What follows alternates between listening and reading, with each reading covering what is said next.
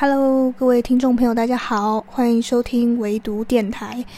又过了一个礼拜啦，今天你过着怎么样的一天呢？是不是觉得这几天一直在下雨，都已经要发霉了？其实我也是一样。所以呢，这个时候特别适合用来阅读，平静一下自己的心情。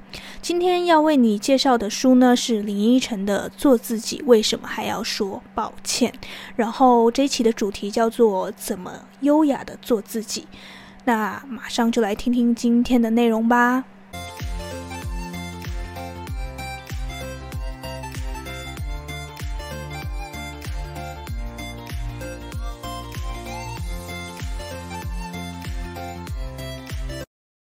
今天要跟你介绍的这本书呢，是一本蛮新的书，因为它在一月份才正式的出版。然后我在它还没出版之前就已经先预购了。呃，一定要承认一下，我是林依晨的粉丝，但是我不是那一种呃非常疯狂或者是铁粉那一种，因为我是大多数依晨的作品都有看，但也不是绝，也不是全部。但是嗯、我觉得我欣赏林依晨。不仅仅是他在整个戏剧作品上的表现，更多的是他整个人给人的态度跟形象呢，都是让我觉得很舒服、很自然，然后非常的值得让人喜欢的一个一个人物。然后我自己呢，也是呃，自从就有注意到林依晨之后呢，就一直都有关注到他的一些作品。尤其这本呃他自己书写出来的这个书籍呢，其实我都有在关注。然后这本书特别的不一样，是不同于以往嘛，他之前出的书都比较多图片，就是写真那一种的。但是他这一本书呢，是全都是文字，只有些许的照片。然后这些文字呢，都非常的让人觉得亲近，而且诚实。然后看的时候呢，会有一种。诶，沉淀心情的作用，我不知道大家有没有听过或是看过这本书。那我今天就是想要跟大家简单聊一下我看这本书的心得，跟一些印象深刻的部分跟大家分享。嗯，我们先从这本书的结构开始说起。这本书的结构呢，是它有区分好几个议题，然后每个议题底下呢，都有好几篇依晨的想法，一个一些小小的心情心得记录在里面。然后对我来说，看这本书很像是在搜寻自己的答案之书一样，就是你今天有什么样的想法，或者是你可能一点想法都没有，你就随意的翻出一页，然后看看里面的内容。这个很。很特别的是呢，每一次翻开都觉得很符合我当下的心情，不知道为什么。这这本书是我在嗯过年期间的时候比较多空档的时候自己去看的一本书，它有给我很多反思的空间，然后让我去思考一些我不曾思考过的事情，然后给我一些不一样的视角。我非常喜欢伊诚。呃，看事情不同的角度，然后以及他的价值观也好，或者是他的态度也好。当然，我也不是说百分之百的赞同或认同他所说的每一个呃想法，或者是每一个议题的呃表态。但是，我觉得，嗯、你可以从中去。想一想你是怎么样想这些问题的，然后你可能跟一晨一样，也可能跟他不一样，这真的但都无所谓，因为每个人的想法本来就不一样。然后，嗯，我觉得只要你有去做思考这件事呢，都是一个很好的开始。所以阅读这本书的时候，一直都让我觉得很平静，但是又收获满满。然后我还有注到注意到一个比较特别的，呃，一晨在用字上面的一个。呃，习惯吗？还是特色？就是呢，依晨很很常会使用不是什么什么，而是什么什么的句法。就比如说呢，在第七呃四十一页，我就随便举例一点啊。但是这这本书里面还蛮常碰到，就是他有写到说，呃，慢慢的体会到创意其实源自于行动，做就对了。很多时候比谋定而后动更有惊喜。怎么说呢？此处的先行动，并非指先自顾自的表演，不理会他人，而是先以角色的个性和状态做他会做做的事情。呃，听到这里，我不知道你有没有发现到，他的不是跟而是就是呃出现在这里，不是叫你说要怎样怎样，是而是要怎样怎样怎样，有一种再强调一遍，然后很怕被别人误解他想要表达的意思的那种感觉，进一步再做一些解释。我觉得这不知道是他出于呃。应该是一种无意识的句式，就是因为身为公众人物嘛，你很常会被断章取义，然后明明没有那个意思，但是媒体啊，为了要写一些耸动的标题，达到那个点击率，就会特意的去写一些你明明就不是那样意思的话，然后去呃呃让大家觉得很困惑，诶，你怎么会讲出这样的话？然后。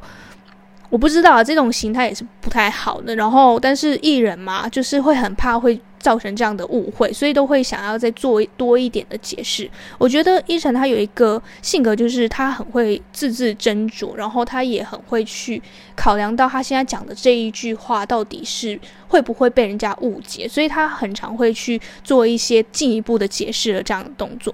呃，不管在访谈上或者是他的呃文字上，都会有这样的倾向。然后大家如果有看到这本书的话，也可以去注意一下。这是我自己的解读，当然，呃，可能他真的没有这个意思，也是我自己过度解读，也说不定。但是呃，就是蛮特别的，然后提出来给大家看看。然后呢，我再简单讲一下我对这本书的一些心得，分享给大家。就除了我刚刚观察到的那个句式的。的习惯之外呢，嗯、呃，这本书首先从它的设计上面呢，整个全黑的设计上面，我都觉得很喜欢。